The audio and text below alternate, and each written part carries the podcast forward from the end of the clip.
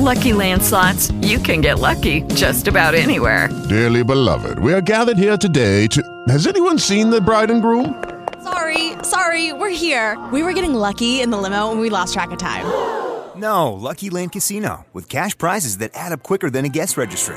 In that case, I pronounce you lucky. Play for free at LuckyLandSlots.com. Daily bonuses are waiting. No purchase necessary. Void where prohibited by law. 18 plus. Terms and conditions apply. See website for details. Okay, round two. Name something that's not boring. A laundry? Ooh, a book club. Computer solitaire, huh? Ah, oh, sorry. We were looking for Chumba Casino. That's right. ChumbaCasino.com has over 100 casino style games. Join today and play for free for your chance to redeem some serious prizes. ChumbaCasino.com. No purchase necessary. Full prohibited by law. 18 plus terms and conditions apply. See website for details. The truth is, I knew there was probably beer in the fridge, but I couldn't bring myself to go in there until after I had eaten. Her father laughed. now that I can understand. I don't like going in there myself, especially if it's dark. You don't know what might be lurking in there. Something might bite your hand off. And he made a grab for one of her hands. She pulled it back in time, joining in the fun. Why do you live like this, Dar? There's no need for it, is there? You talk about tradition, but Mum used to keep this house spotless. It was her pride and joy, but I bet you'd be too ashamed to set foot in it now. Well, that's where you are wrong, Miss Smarty Pants, with your English college education. I often sit and talk to your mother within these walls. I know, Dad, but I bet she's often shaking her head at the state you allow the place to get into. It stank like a cesspit this morning. Beer, whisky, dog's mess, and old rotting food. It nearly made me sick. Oh, I'm sorry. I do know that I let the place go too far sometimes. There's just no incentive any longer, though.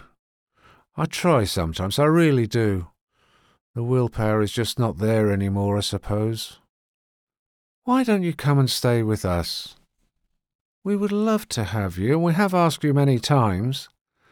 This place is too big for one man alone, especially one like you who has never had to run a household for himself. You're not up to it, Dad. What with your rheumatism, your bad back, and swollen feet? Oh, you make me sound fit for the knacker's yard. Look, I know you have, you have all been very kind. I cannot leave this house. There are too many people and memories here for me and old Keedy. Anyways, if we moved out, your mother would be here all alone.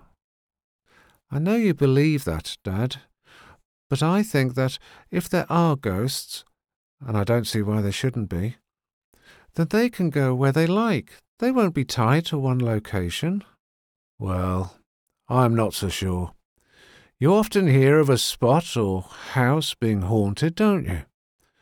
Now, I'm not one for emotive language like haunting and such like, but I think that ghosts, like people, become attached to one place and stay there.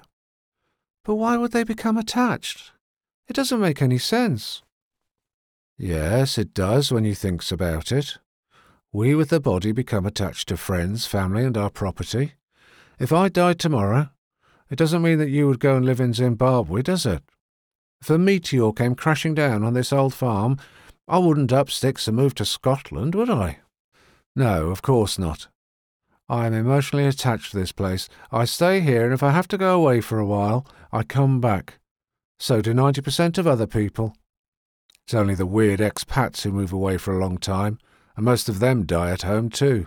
You take it from me that ghosts, or people without bodies, do things for the same reasons as those with bodies. Have you actually seen Mum and spoken to her face to face? Oh, that's a very difficult question to answer, my dear. I was talking to you this morning, but you had your back to me and couldn't see me. However, that didn't prevent you from knowing that it was me behind you, did it? In answer to your question, though, I have never seen her as I'm looking at you now, or had a conversation like this. I think that I have caught glimpses of her, though, like when the telly's on the blink and I hear her voice in my head. You see Mum on the TV? I've seen that in films, but I've never heard of it happening in real life. Are you sure? No, I didn't mean that at all. I might see an image of her in a window, the steam of the kettle, or in the shadows of the house. I have a theory about that. Your mother hasn't learned how to project herself yet, and I don't know what I'm looking for. Do you understand? I'm not sure. When you're dead, you're dead, aren't you? Well, people assume so, but none of us really knows, do we? Or I'll rephrase that. Nobody can prove that they know.